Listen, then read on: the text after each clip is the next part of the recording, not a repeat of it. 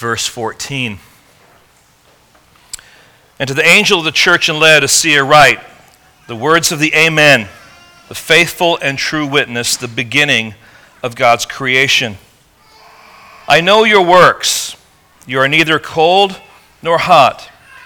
Would that you were either cold or hot. So, because you are lukewarm, and neither hot nor cold, I will spit you out of my mouth. For you say, I am rich, I have prospered, and I need nothing to real, uh, not realizing that you were wretched, pitiable, poor, blind, and naked. I counsel you to buy from me gold refined by fire, so that you may be rich, and white garments, so that you may clothe yourself, and the shame of your nakedness may not be seen and salve to anoint your eyes so that you may see. Those whom I love, I reprove and discipline. So be zealous and repent. Behold, I stand at the door and knock. If anyone hears my voice and opens the door, I will come into him and eat with him, and he with me. The one who conquers, I will grant him to sit with me on my throne, as I also conquered and sat down with my Father on his throne. He who has an ear, let him hear what the Spirit says to the churches. Lord, would you strengthen us this morning? Give us hearts that are tender, hearts that are humble, hearts that are teachable, so that you can have your way with us, that you can continue to fashion and shape us according to your purposes, that we would honestly see ourselves as your word reflects who we are and the struggles that we face and the, the, the sins that we, um, that we hold on to, as well as Lord, the, uh, the ways in which we have to endure living this life in this world. Lord, give us, give us ears that are willing to listen to your truth so that we can be conformed to the image of your Son. And allow me, Lord, to simply be your messenger, to be faithful to proclaim your truth to your people, Lord, for your glory. We ask this in your precious holy name. Amen. Thank you. You may be seated. You know, a lot of times we think of um, our, our life with Christ as a journey. And sometimes that journey is a, is a wonderful trip, enjoying the scenery, enjoying all the beauty that God has created in this world. And you know, if you've grown up in the Bay Area, you may kind of be dulled to the fact that this is actually one of the most beautiful places in the world. The, the scenes that you can see, you can go to the California coastline, and it's incredible. Um, even the, the whole peninsula bay of the San Francisco uh, you know, topography and stuff. Just beautiful. And then you can go to Yosemite and you go to the valley. There's so many beautiful things to see here. And, and part of our journey is taking it all in, is taking all these things in that God has given us. And there's certainly a, a blessed part to that journey. But there's also a journey that involves trial and struggle and, and fighting to keep one foot in front of the other. And at times, that journey that we have turns into that kind of a struggle. It's a, it's a daily grind, so to speak. And we're, we're trying to figure out how do we move and how do we get up and how do we get going. And sometimes we wish that God would just give us a specific or a particular letter to help us on our way. And the beauty of God and His Word is that He doesn't just give letters to churches that are out there, He gives letters to churches that ultimately arrive here. And the letter that was sent to these seven churches is ultimately a letter that comes to Gateway. Let me just kind of walk you through the thinking there because God wrote seven specific letters to seven specific churches. But all those letters are contained in one big letter that was to be carried to all the churches. And so these letters are to the churches, but as we've gone through each of these seven churches, you will notice at the end of each of the uh, instructions to those churches, we find that the application and the punchline is not just for the church at large, it's for the each individual uh, member or participant in that church. It says, to the one who has an ear to hear. Look at verse 21. The one who conquers, I will grant him to sit with me on my throne. Uh, as I also conquered and sat down with my Father on his throne, he who has an ear, let him hear what the Spirit says to the churches. So it goes all the way down to the individual in that church. And when God breathed out his word, when God had this letter that we call the, the, the, the revelation of Jesus Christ, when he sent that out, and when he contained that in the very Word of God, the Holy Bible that we have, he intended for us to read this as a way for us to understand the church, but also as a way for us to understand ourselves as participants in that church.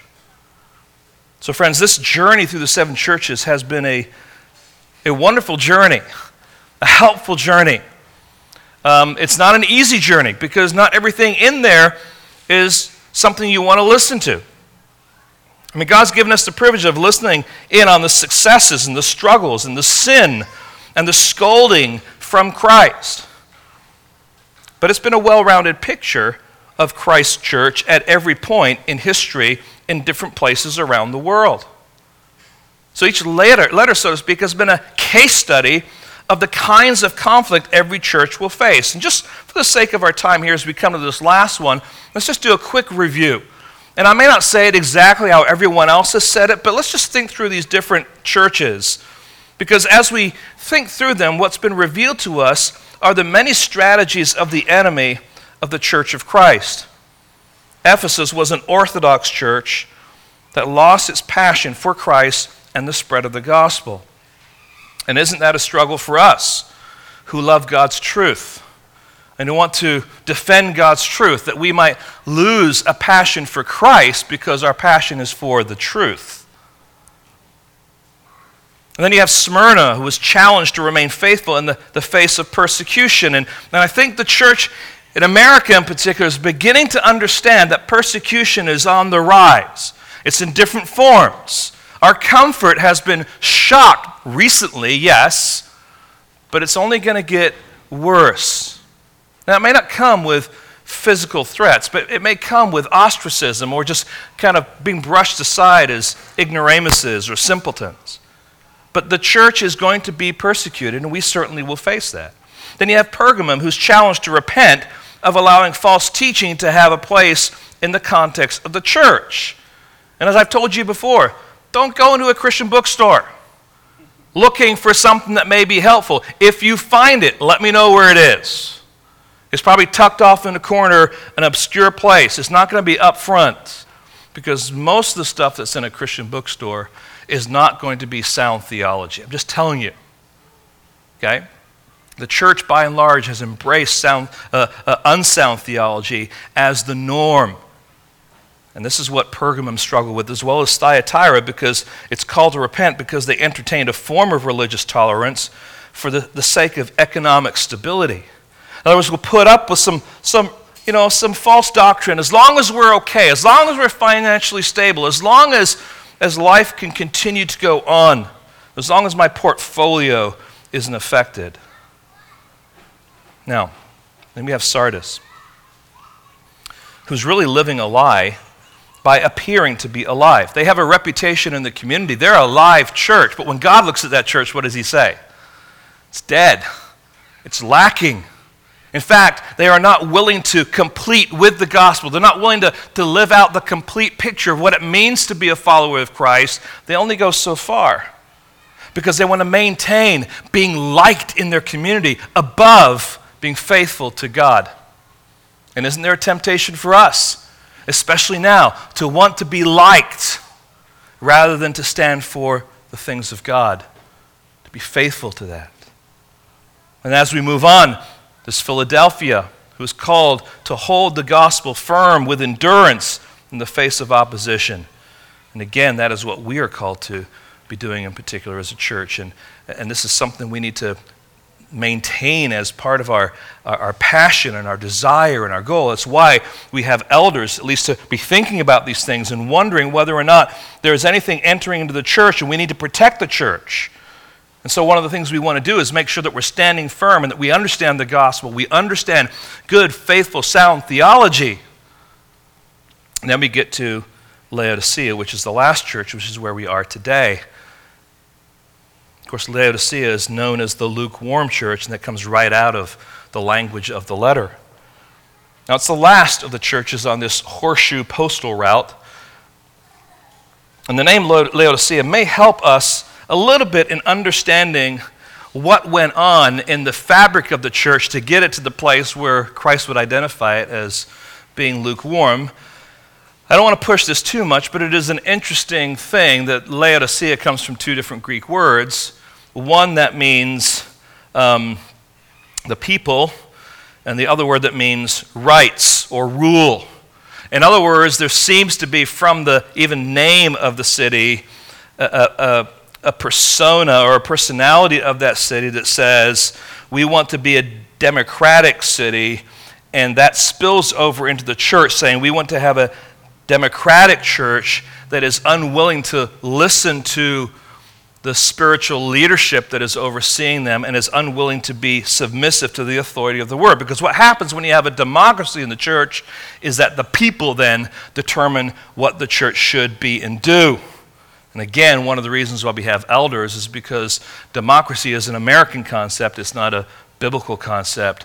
Leadership is supposed to be from the top down, not as a uh, as an abusive thing, but as a, a means of leadership. You want your leaders to be strong and to be certain. You don't want to be ruled by people who are wandering in sin. So it gives a little picture as to possibly what is happening in the church in Laodicea. Secondly, it's worth noting here that Laodicea was one of three cities, you know, the Tri City area. There's Hierapolis, which was known for its caves and for its, its, its sulfur hot springs. It was a place where people actually would go for retreat. They would go there because uh, they believed in the healing um, capacities of those caves and of, of those, those hot springs. It's kind of like going up to Calistoga and getting a mud bath, right? I know some of you have done that. You've told me about it, okay? You may have done it once. Right, but you go up there and you think that this is, this is what it's for. And so people would go there because of those hot springs. And then there's, of course, Colossae, which is a, a, a city that Paul wrote a letter to. So we know quite a bit about Colossae and even some of the, the, the, the Gnosticism, the, the kind of uh, um, uh, sophisticated but mystical ideas that entered the church there. And some of that may have even been connected to what was going on at Hierapolis. But then, of course, there's Laodicea, and that's the, that's the church that we're looking at right now. And uh, they also received a letter from Paul, but we don't have record of it. We don't know what it said. So these three churches, or not churches, these three cities had churches in them, but these three cities were all kind of close to each other, and there was a lot of interaction between them. That's worth noting, and that will kind of come up a little later. And then also, Laodicea was, was famous for, or we could say well known for, four things, but I'm only going to mention three right now. I'll mention the fourth a little later. First style, they were known as a textile center. In particular, the, the black wool of a particular sheep that they had um, was, was famous, and um, lots of people would come and they would trade with the textiles that they had there. It was also a medical center um, known for its, in particular, its eye salve, which was known within the Hellenistic culture um, as, as helping with uh, various issues having to do with the eyes. It was also a financial center, it was a banking center. So it was a very, very rich city that had a good economy because it had um, this textile center as well as the medical center going on. And so it was thriving. Again, those are helpful things for us to understand so we can get the picture of what's going on with Laodicea. In fact, Laodiceans were so proud and self sufficient that when they had an earthquake in AD 60, the people refused to take help from Caesar. And they paid for the rebuilding of the city out of their own funds. Now, last week, Dennis mentioned Philadelphia. I think in AD 16 or 19, there was an earthquake there, but they needed help from, from the government, not the Laodiceans. They have all the money they need. All right, they were affluent. They didn't need help from their government, they could take care of themselves. So the self sufficient pride in the city was contagious and spilled over into the church. And I wrote here in my notes note to self the culture around me does affect how I think. So even a good church in a thriving city can be affected by the affluence and the attitudes in that thriving city to the demise of that church.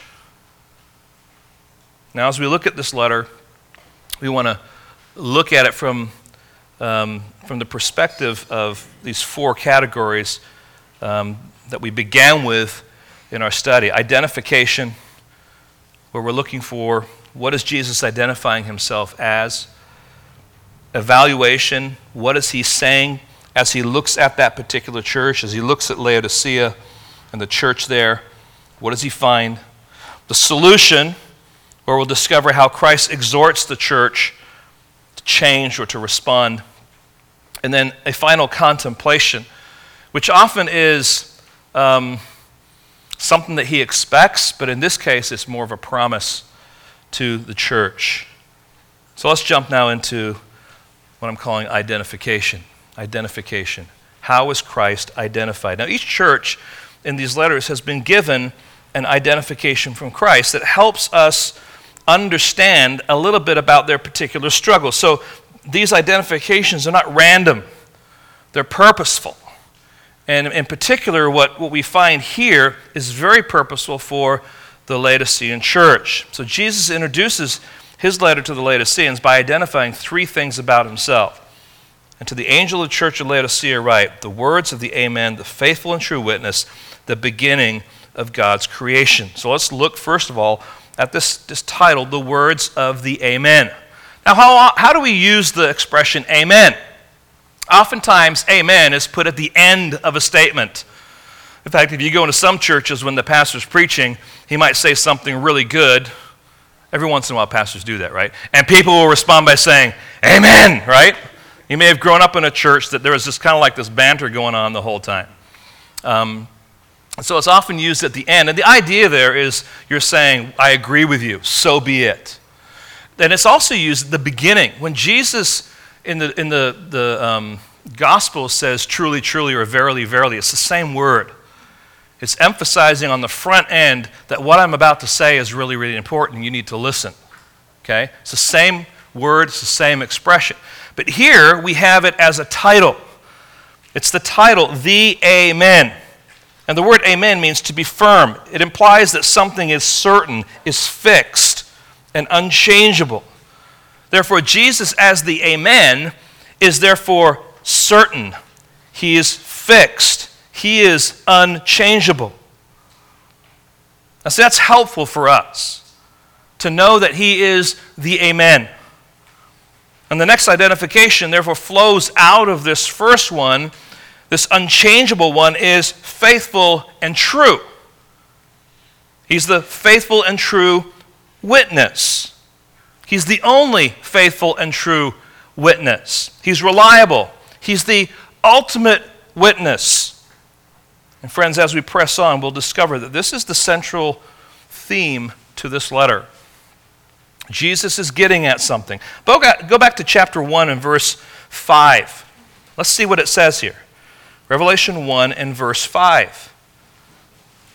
I'll pick it up at verse 4. John, to the seven churches that are in Asia, grace to you and peace from him who is, and who was, and who is to come, and from the seven spirits who are before his throne, and from Jesus Christ, the faithful witness, the firstborn of the dead, and the ruler of the kings of the earth. Now go to chapter 2 and verse 13. We've already seen that Jesus is this faithful witness, but now I want you to notice a man by the name of Antipas. And what are we told there? I know where you dwell, where Satan's throne is, yet you hold fast my name, and you did not deny my faith, even in the days of Antipas, my faithful witness, who was killed among you where Satan dwells. So there's this, there's this need in the church in Laodicea to be like Christ in this particular area. To be a church that is a faithful witness. But it also tells us here, Jesus says, I am the beginning of God's creation. Now, it could mean a couple of things. It could mean that he's the first in time, meaning that's why the word beginning is used. Uh, some translations will say the first in rank, the idea there of ruler or even origin or source of God's creation.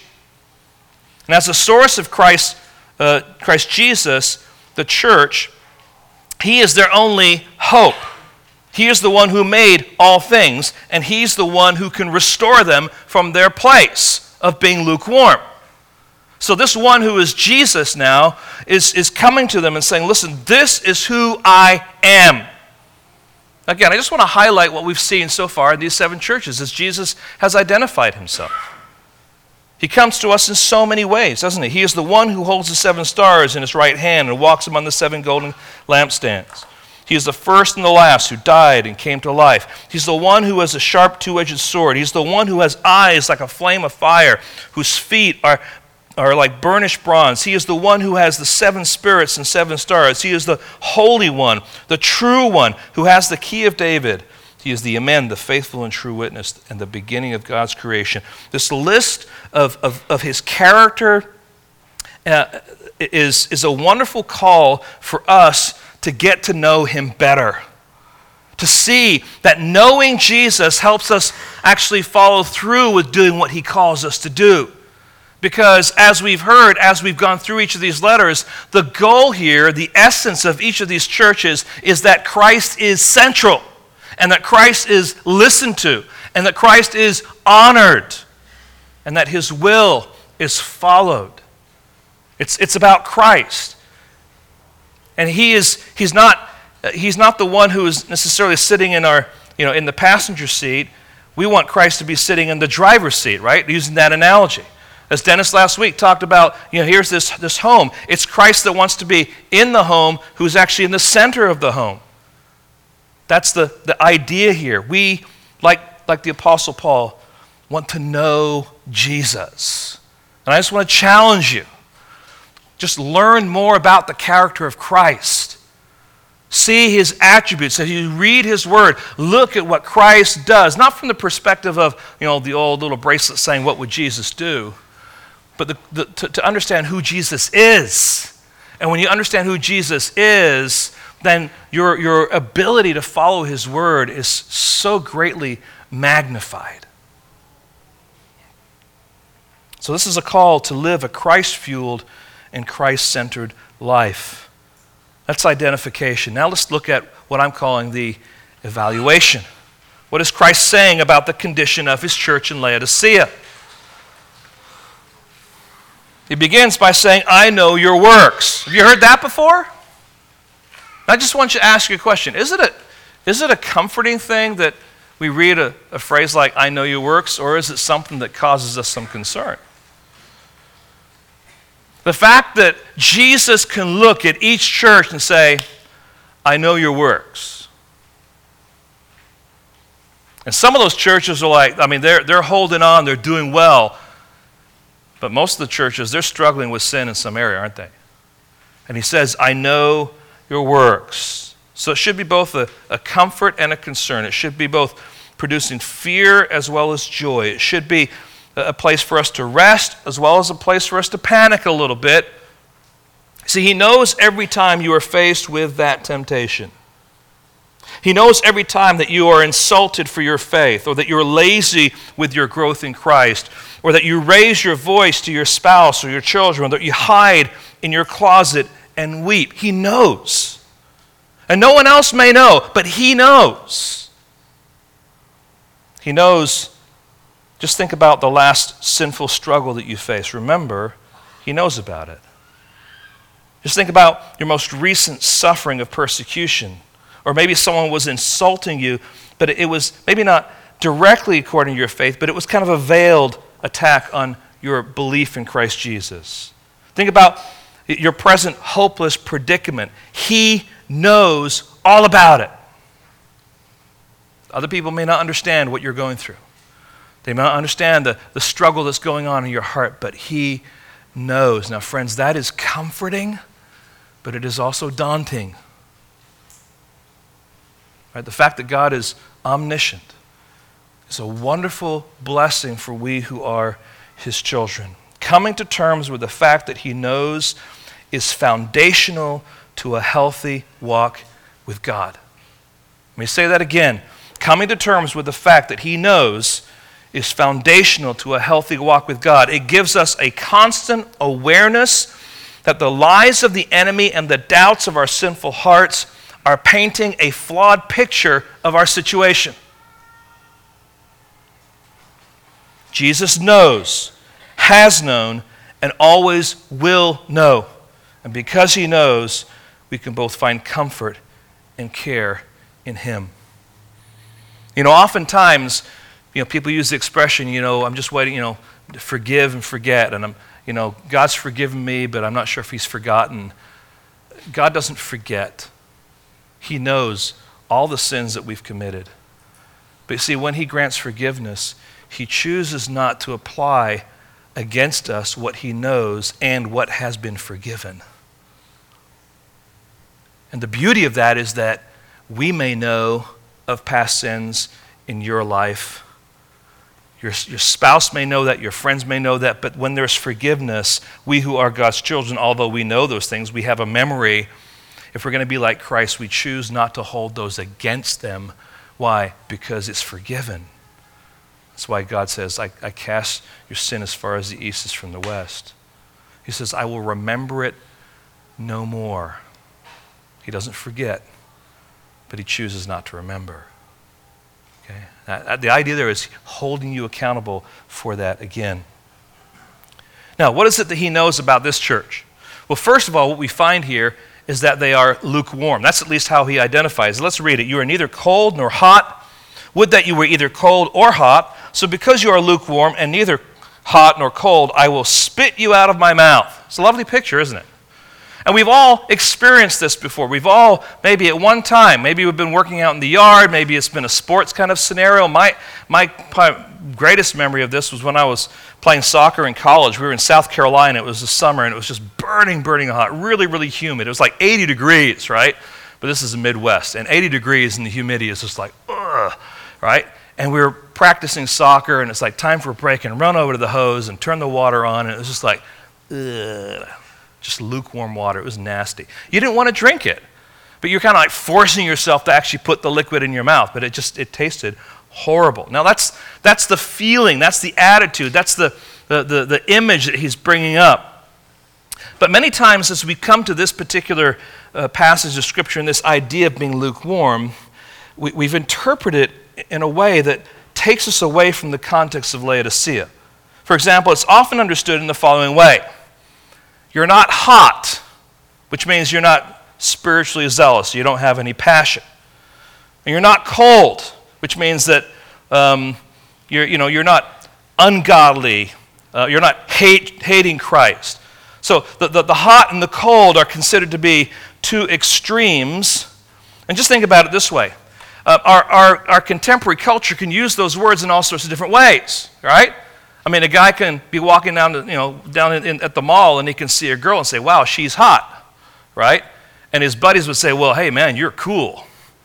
And you're like, so what does this mean? And, and my point here is this that we will often have words that we come up with what their meanings are in a colloquial sense.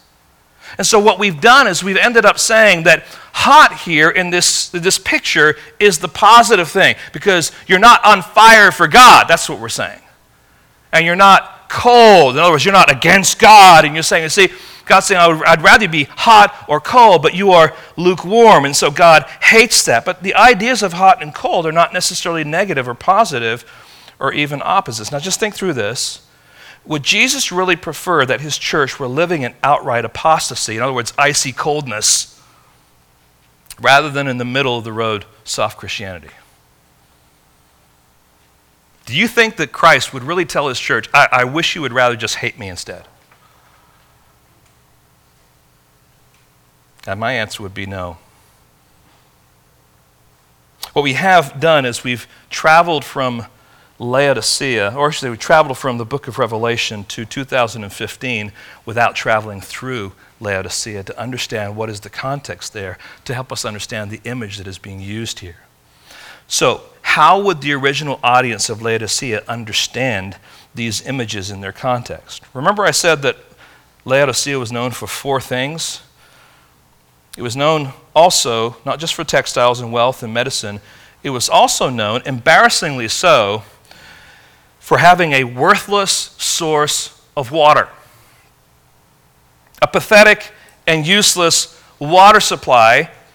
And that's why Laodicea had so many water aqueducts, because their water supply was pathetic. Now, I want you to think about this. Hierapolis, which was six miles to the north, had hot medicinal springs and would bring healing to the weary and hurting body. Colossae, which was 10 miles to the east, was blessed by an abundance of cold, clear mountain water that would soothe the lips and throat of anyone who was thirsty. And then you have Laodicea that had nothing to offer because their water supply was lacking. I want you to think about the image here and just think about living there in Laodicea. You would know hey, listen, that hot water up in Hierapolis, people really like that. And that cold water over in Colossae, oh man, that is refreshing. Well, we have nothing. nothing to offer. So we have to bring our water in to make up for what is lacking. So the idea that Laodicea's water is lukewarm is not so much about the presence of water or the lack thereof of their water, but about the fact that their wa- the water that they did have served no purpose. It had no value. It brought no benefit to the community. People didn't travel to Laodicea to drink their water. The idea of being lukewarm, then, is not saying that the church in Laodicea was spiritually apathetic or lazy, even though that may be true. It is identifying the fact that their witness for the cause of Christ had no value in their community. Their presence as a church served no purpose. They, as a church, provided neither refreshment nor healing for those who lived around them.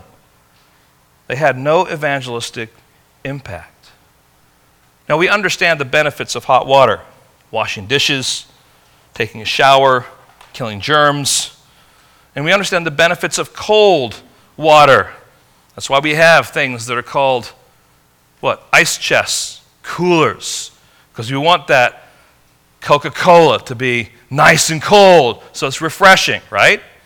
But we understand also cold is a preservative. But there's no joyous use for lukewarm water. It really doesn't serve much of a purpose. I thought, all right, so what, is, what does lukewarm water serve? What are some uses for lukewarm water? And I thought of one. If you have fish and you're changing the tank, don't use hot water, don't use cold water, use lukewarm water, right? That you can feel with your elbow because you do not want to shock the fish. But doesn't that just prove the point? The lukewarm water doesn't impact the fish.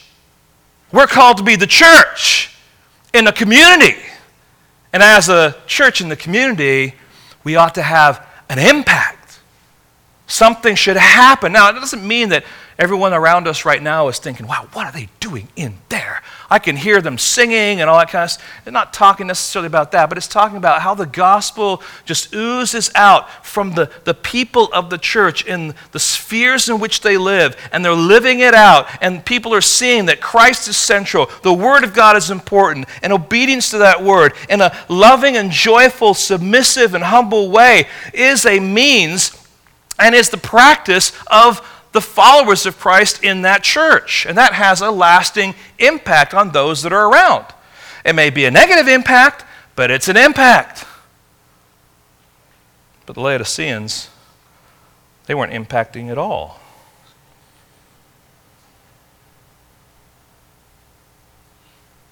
So Jesus is saying to the Laodicean church, This is how I feel about you. Because of the choices that you have made, you serve no gospel purpose, so much so that you make me want to puke. When God calls a church to be present in a community or a culture, its gospel presence should be felt by that community.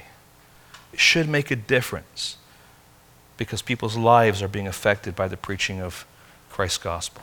I mean, when you go into your place of work on Monday morning, I, I hope that you go in there with, with, with a backdrop of God's truth, whether it be from a sermon preacher, whether it be from your own devotional time, and that you face things that maybe coworkers who aren't followers of Christ are facing differently.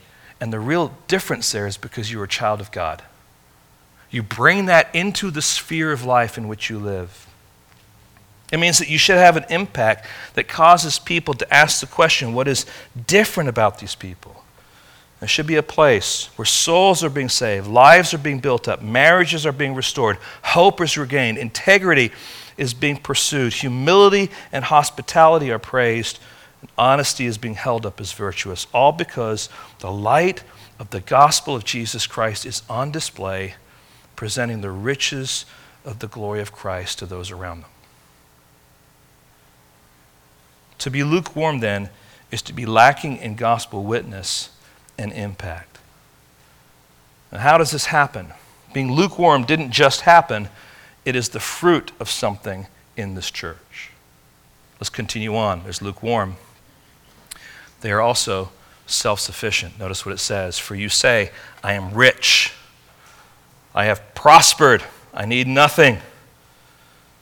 Now, contrary to cultural and contemporary political opinion about the 1%, it is not sinful for an individual to be rich. It is not sinful for a congregation to be rich. If its wealth can be handled with care and faithful stewardship, an affluent church can be a great blessing to the greater body of Christ. Generous giving to missions, generous provision of resource for, for the greater body, generous and gracious gifting of time and training support and counsel for those who are in need. Those can all come from a church that has resources and is faithfully applying them for the cause of Christ in their context and even thinking about the rest of the world. But having said that, we all know how wealth can seduce. Money and affluence can seduce Christians to have a distorted view of Christ and have a distorted view of his calling on individuals or even the church. Wealth can seduce and cause us to capitulate what we know to be true so that we can have the standard of living that is comfortable and free from blood, sweat, and tears. Now, friends, just in my observation, I think the church in America struggles from this tremendously especially when you take time to go to other countries and you walk into the church in other countries and they are like minded. They love the Lord Jesus Christ, but they're happy with simpler things. And we're struggling with the comforts that we're used to, and they're just happy to be there. They're happy to sit on a bench that's made where you put some bricks together and you lay a plank down. Just as long as I have a place to sit, I'm happy. But we're like, okay, where are the blue chairs, or where are the cushion chairs, or whatever it might be? We have elevated ourselves because of our affluence. And sometimes we're, we are, we're at a place where we're saying, Am I willing to lose my affluence and my comfort? For the sake of standing up for what's true, for honoring God in this situation. And, friends, there may be in the next few years a challenge for us all that is not just do we believe, but are we willing to believe by having some of our comforts removed? And it's going to affect our checkbook. It's going to affect our church's finances. It's going to affect a number of things. But that's okay if we are standing firm for the cause of Christ. Now think about it. If you are, if you are an affluent church and you are self sufficient in that affluence, why pray about a situation when you can just throw money at it? I mean, why, why worry about the destruction of your home in an earthquake when can you just pay someone to build it again and probably add a few more rooms? Your affluence can so distract you from what God has called you to be and do. And in a culture, in a community where that is true among the people, it's so easy for that influence and that attitude to spill over into the church. So, wealth, although not sinful, can become its own idol and Savior that replaces Christ. But the sad reality is they were unaware of any of this, not realizing that you are wretched, pitiable, poor, blind, and naked. That's a pretty striking statement, isn't it? They're so self sufficient in their affluence that they don't even realize their poverty. The five words that are used to describe what they don't realize are not really here to be taken as individual characteristic traits, they're all put together as a whole, as a picture of their spiritually impoverished condition. They're rich, but blinded at the real nature of their spiritual impoverishment. Listen, they're the church. And if they are the church, they truly are rich. But they have no idea of their despairing poverty because of their abandonment of God in resting on their own affluence. They are economically prosperous but spiritually bankrupt. They lacked spiritual riches because they were blind. They, they lacked spiritual character because they were wretched and pitiable and naked. They lacked spiritual insight because they were blind. And as a result, that bore fruit in being lukewarm, of not having an impact in the community in which they live. So, certainly, part of the picture of not having an impact was that they had become lazy in their Christianity. They weren't necessarily on fire for God, they were on fire for their own comfort and for their own affluence. Now, a couple of examples I thought of as I was thinking through this is how is this true in, you know, in today's world? And I came up with two, two areas, or two, you might want to say, pictures of the church where I think this is true. And you may disagree, but that's fine. But here's the first one I would call it the, the mainline liberal churches. The mainline liberal churches can be all sorts of different denominations. It could be, um, could be Presbyterian, could be Methodist, could be, could be Baptist, but they're these these old line, mainline churches, when you walk into their churches, their buildings are huge. They got beautiful facilities, they've got stained glass windows, they've got all sorts of high church stuff going on there. But they are the ones, by and large, that are waving the flag of the gay and lesbian agenda right now and saying, Yes, come in, not realizing, although they have money from all sorts of people how miserable and poor and blind and naked they really are. But this didn't happen in a blink of an eye. This happened over time. There was a slippery slope with those mainline churches when they denied the authority and the inspiration of Scripture. And then they denied the intent and the extent of Christ's atonement. In other words, his death on the cross and what that means and what was accomplished by virtue of that. Rather than believing in the substitutionary atonement, what they did is they, they, they, they shifted over to say, well, Jesus was an example for us to follow. And what he did on the cross was give his life, and we ought to give our lives for mankind, and totally turning the gospel on its head. And yet, having all this wealth and all these resources, when it comes down to it, they have really no gospel witness at all. When you remove those core realities, then you're willing to embrace all kinds of twisted teaching rather than the saying, staying faithful to God's word. The second example that came to my mind was what we typically call the prosperity church. So these other circles where people attend churches where you come dressed in your Sunday best. You've probably heard that before, right? But I'm not talking about just your Sunday best because this is the best you have, but it's almost like every Sunday is a competition. And the best dressed person in the house has to be the pastor. Right? And so you, you, just don't, you don't go too high, right? I mean, if you're a guy, you just you keep the notch a little bit lower and let him wear the gold and the silver and all these different things because he's going to come and he's going to be wearing the sharpest clothes, the most expensive clothes, and, and we've got to come and they'll say, well, you know, you got to give your best for Jesus, right? And, and what happens is the church becomes a place where affluence is shown off.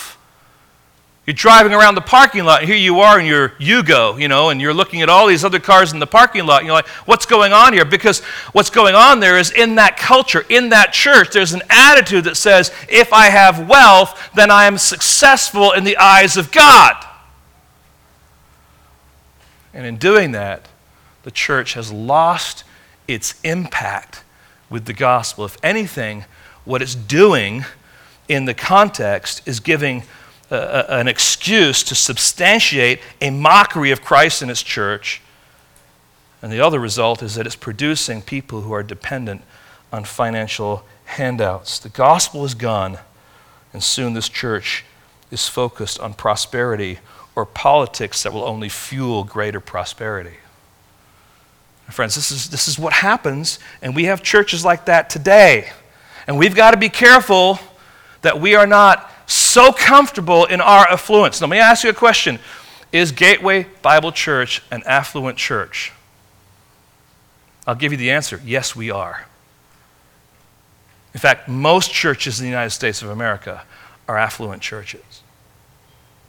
And we've got to be careful that we don't just measure ourselves by ourselves, that we understand how money grabs a hold of us and causes us to kind of shift and, and move in our particular places where God wants us to stand firm because we may be more concerned about our comfort. Friends, this is what sickens God to the point of vomiting, the kind of behavior that is seen in his church. Now, let's look at the solution. Now, I would say this that the solution that we're going to find here um, is not necessarily what the Laodiceans deserve. There are no accolades given to the Laodiceans about their condition, but Christ gives them hope of restoration. And friends, there's, there's nothing that we deserve, and yet Christ gives us hope. And so, the big surprise in this text for Jesus, Uh, or, or from Jesus, is that he offers three surprising words of encouragement to the self absorbed, self sufficient, spiritually unaware church that has lost any sense of impact on its culture. These are sweet, undeserving words, and they come to us as cool refreshment to restore our souls to God. First word, surprise number one Christ's counsel. Christ doesn't have to give us counsel. In fact, he has every right to give us commands, but he comes to the Laodicean church with counsel. Verse 18 I counsel you to buy from me gold refined by fire, so that you may be rich, and white garments, so that you may clothe yourself, and the shame of your nakedness may not be seen, and salve to anoint your eyes, so that you may see. And the emphasis here is on the pronouns you buy from me. In other words, Jesus likens himself. Uh, to a visiting merchant that's coming into the city and he's putting his wares out there and he's saying, Listen, leave your riches behind Buy my gold, and it will bring you heavenly riches that matter. He's saying, Leave your wool behind and buy my garments so that you can clothe yourself in the white garments of Christ's righteousness that will cover your shameful nakedness. He's saying, Leave your human enlightenment behind and buy discernment, the salve from me, so that you may see what is true so he's, he's, he's narrowing in on these three areas where the Laodicean church is known their textiles, their finances, their medicine. And he's saying, leave that behind and instead buy from me. Now, this word buy does not imply that there's some kind of a work that we need to do, but he's simply basically saying this come back to me. Find your satisfaction in me. Return to me. All you need to do is turn back to me and be satisfied with me once again. That's his loving counsel. And then we, we see next his love.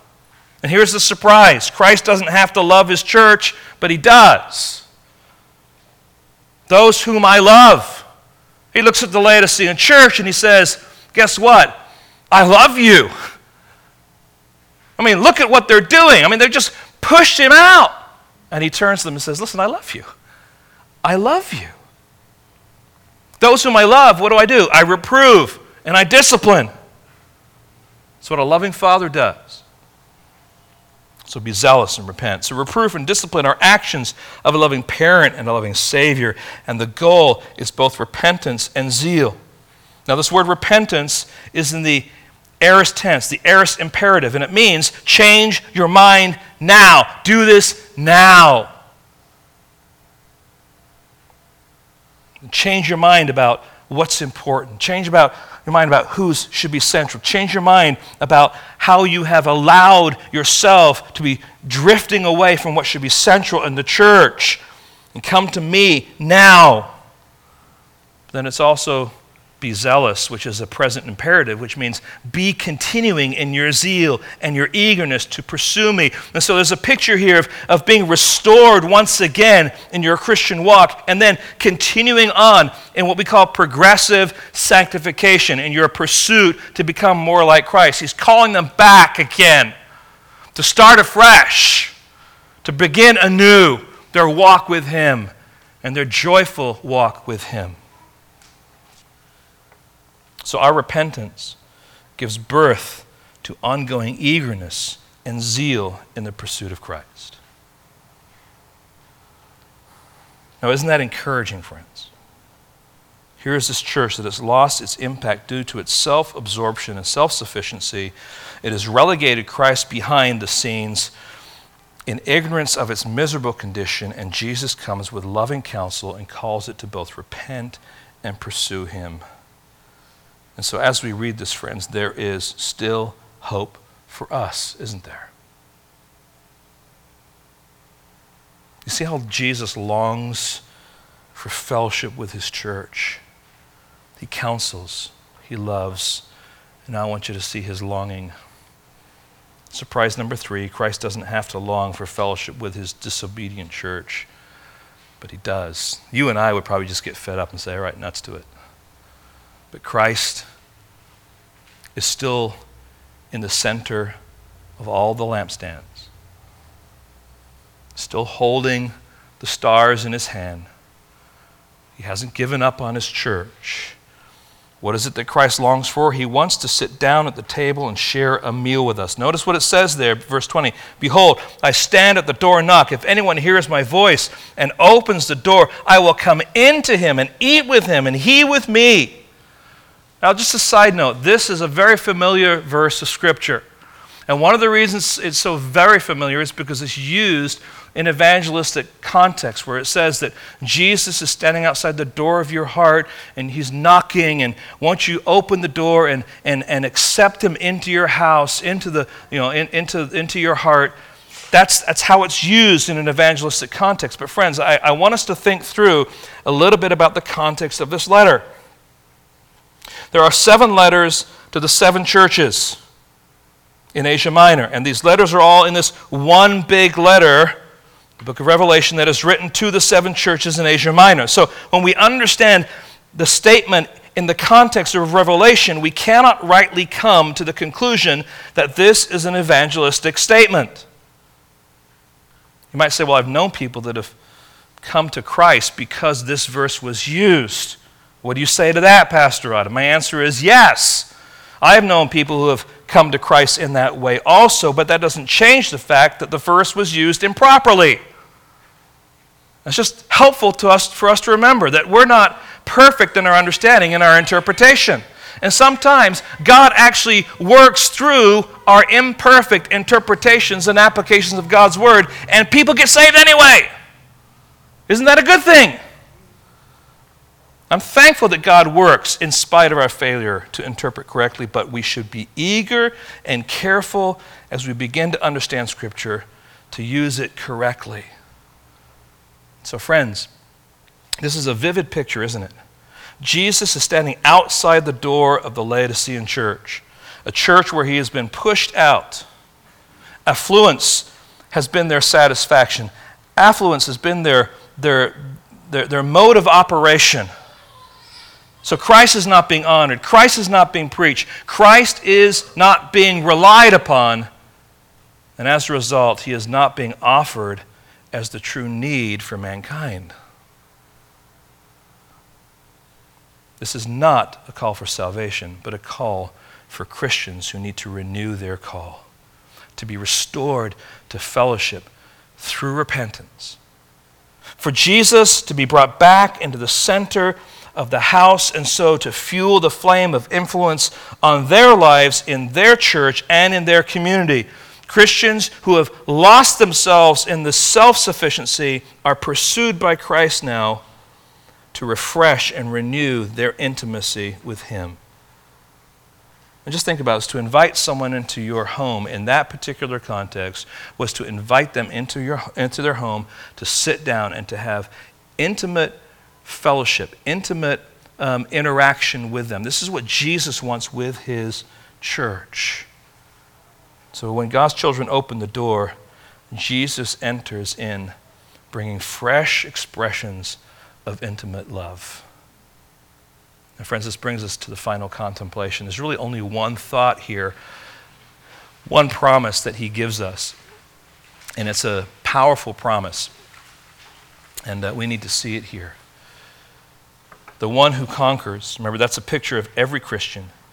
I will grant him to sit with me on my throne, as I also conquered and sat down with my Father on his throne. He who has an ear, let him hear what the Spirit says to the churches. So the promise is of us sitting on the throne with Christ. And we're reminded of the theme of the heavenly riches that we found in um, the book of Ephesians. I want to just encourage you, turn to the book of Ephesians. And let's just look at, just highlight two, two passages where we find this. Ephesians chapter 1 and verse 3 says this Blessed be the God and Father of our Lord Jesus Christ, who has blessed us in Christ with every spiritual blessing in the heavenly places. Then you go to chapter 2, verses 4 through 6. You know verse 4 because it begins like this But God, being rich in mercy because of the great love with which He loved us, even when we were dead in our trespasses, made us alive together with Christ. By grace you have been saved, and raised us up with Him, and seated us with Him in the heavenly places in Christ Jesus. See, this is the promise for every believer that we will one day sit with Him in the heavenly places, that we will be accepted as part of that family. Now, we're not going to be God, but we're accepted into the family of God. And we have all these riches and heavenly places, these benefits that come to us because of the gospel. We have many of them now, but we also have the promise of our inheritance, which is going to be realized with what Jesus here promises. But the way to get there and the, the, the, mode we should place ourselves in is to follow the example of Christ, because we're told there is, I also conquered and sat down with my Father in his throne. What was it that Jesus did when he conquered? Well, he went, he left heaven, the comforts of heaven, came to this earth, went to a cross, and on that cross, he said, This is it. It is finished. In other words, I have conquered. He is the best example of what it means to conquer. And so we follow his example by humbling ourselves to the Father and to him as we live our lives for his glory. It's, a, it's an idea of dying to self and living for him. Now, this morning, I want to leave us with a few thoughts. It's really one big thought, but there's a few thoughts that kind of build on it, some concluding thoughts. It is easy for us as we go through these seven letters to, to get a little discouraged. Because it just seems like so much of what's going on in these, in these seven letters is negative, negative, negative. I mean, is this the condition of the church? And actually, you know, even in today's world, there are many people that are under the umbrella of the body of Christ that are saying, ah, I don't know about the church. A number of years ago, this is back in the 80s, I went to the Buffalo um, Rescue Mission, had a dinner and the speaker for that night, this is where pastors and their wives that supported the mission um, were gathering for a dinner. It was a big deal, lots of people there. Um, and uh, Tony Campolo was supposed to be the speaker. But Tony Campolo, if you know who he is, um, out of Eastern University, kind of a Christian sociologist, um, he was going to speak, but he got sick, and so he sent his son Bart. Um, I don't know if sending your son in your place is always a good idea. Um, but Bart was there, and Bart gets up and he starts talking about ministry in the inner city. And then he says, he says, I just want you guys to know, he says, I'm really not big on the church. There's so much doctrinal division, there's so much foolishness, so much arguing, so much stuff going on. And of course, his audience is what? A bunch of pastors.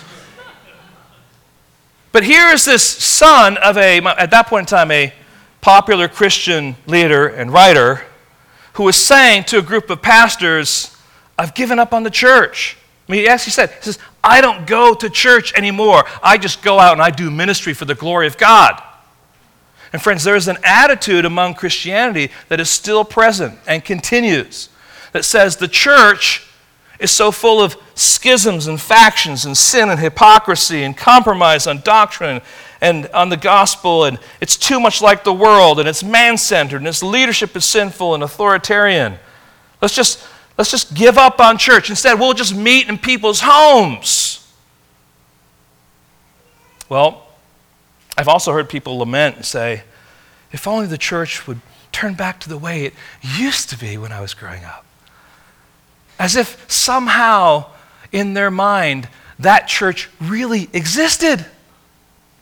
Because if we learn nothing else from Revelation 2 and 3, is that the church on the earth from Pentecost till now has never been perfect. There has never been a glory or a heyday. Now, there have been seasons where, in certain particular areas of the world, the church has thrived. But, friends, this is a picture of the church. It's an honest picture of what we go through, it's an honest picture of the struggles that we face. And so I, I wonder when those people make statements like that, because they've made them to me. Are you talking about the church in the 80s? Are you talking about the church in the 60s? Are you talking about the church during the Reformation? Are you talking about the church, you know, before any of the councils met? No, the church has always been and will always be until the Lord calls us home, struggling with sin and all these different things. The problem is, it's, it's easy to have a rosy picture of what the church has been in the past. One of the worst churches we have on record is the church at Corinth, right? All the problems that Paul deals with there. Not once does he say, hey, listen, the problems are just too bad. Just shut it down. Just give up on it. He doesn't say that at all. Not at all. So whenever you hear Christians bad mouthing the church and saying things like, we, we should just meet in houses rather than the organized church, remember that they are giving up on what God has created and commanded them to be a part of. We who are blessed with the riches of Christ in heavenly places, we who are clothed in the righteousness of Christ, we who are enlightened because we now have the mind of Christ, are called to be his church and have a meaningful impact in the culture in which we live. We're not perfect, and our church will never be pristine, but we must not give up on what Christ has not given up on. See, he's still in the midst of those candlesticks. He still has the stars in his hands. The Puritan John Flavel, I think, says it well. He says, Oh, be not too quick to bury the church before she is dead. As long as Jesus Christ is her head, that is, her life giving source, the body will never die. From the song, The Church's One Foundation, stanzas 3 and 4, not ones we typically sing. The church shall never perish, her dear Lord to defend. To guide, sustain, and cherish is with her to the end. Though there be those who hate her, and false sons in her pale, against both foe and traitor, she ever shall prevail. Though with a scornful wonder men see her sore oppressed, by schisms rent asunder, by heresies distressed, Yet saints their watch are keeping, their cry goes up, How long? And soon the night of weeping shall be the morn of song. Mid toil and tribulation and tumult of her way, she waits the consummation of peace forevermore. Till with the vision glorious, her longing eyes are blessed, and the great church victorious shall be the church at rest. God's calling us to be awake, to be realistic, but to be the church now for His glory. Lord, help us as we've gone through this series to be honest about our own self diagnosis, not just as a church, but as, in, as individuals.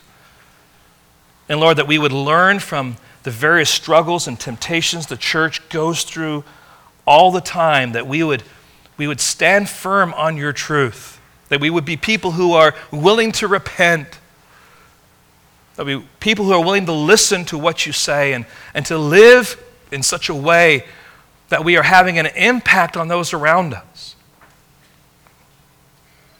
Lord, we want to be the kind of church you're calling us to be. Yet, Lord, we know that we are sinful. We know that, that amongst us and in our own hearts there is battle for sin that is raging, and yet we trust in the ever living Christ to be the one that brings satisfaction, that brings joy, that brings correction, and brings restoration, Lord.